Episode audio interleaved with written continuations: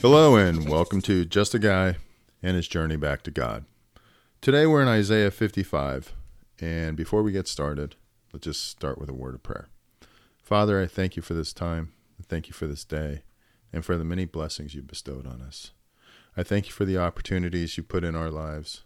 And I just pray, Father, for you to be in charge, for us to relinquish control to you, and that we would truly understand what it means to put you first, that we would see others as you see them so that we can love them as you love them, that we would be diligent and not give up, that we know that you're walking beside us, and that your voice is the one that we hear. I just pray that our hearts and our minds would be open to your prodding and that we would know it's you and which way to turn. I thank you and I praise you. I pray that you would speak through us, speak to us, and be honored and glorified. In Jesus' name, amen. Today we're in Isaiah 55. There's a number of really interesting, uh, really good, well known quotes or verses in here, starting with the very first one. Verse 1 Come, all you who are thirsty, come to the waters. And you who have no money, come, buy and eat. Come buy wine and milk without money and without cost. Why spend money on what is not bread, and your labor on what does not satisfy? Listen, listen to me, and eat what is good, and you will delight in the richest of fare. Give ear and come to me. Listen that you may live. I will make an everlasting covenant with you, my faithful love. Promised my faithful love promised to David. See, I have made made him a witness to the peoples, a ruler and commander of the peoples. Surely you will summon nations you know not, and nations you do not know will come running to you, because of the Lord your God, the Holy One of Israel, for he has endowed you with splendor. So the come all who are thirsty, come with come to the waters.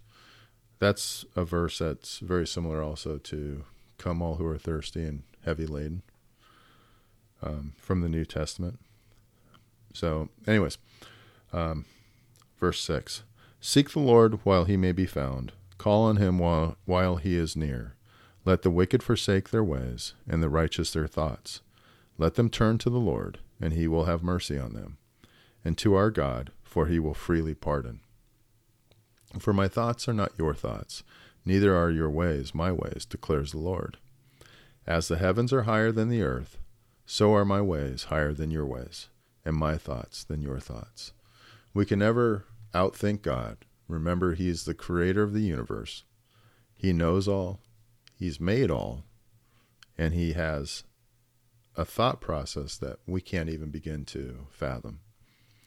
As the rain and the snow come down from heaven and do not return to it, without watering the earth and making it bud and flourish, so that its its yields seed, it yields seeds for the sower and bread for the eater. So is my word that goes out from my mouth. It will not return to me empty, but will accomplish what I desire and achieve the purpose for which I sent it. You who will go out in joy and be led forth in peace, the mountains and hills will burst into song before you, and all the trees of the field will clap their hands. Instead of the thorn bush will grow the juniper, and instead of briers, the myrtle will grow. This will be for the Lord's renown, for an everlasting sign that will endure forever. So here's the beginning of 56. Um, it's interesting. It's funny because it's has verse one, but it's not part of 56. But anyways, so that's where we're at. There's a lot of different pieces in here with the the Lord really encouraging us and those who are thirsty and hungry to come to him. He will supply and basically meet our needs. And that gets back to some of the needs, the questions, the thoughts about hope.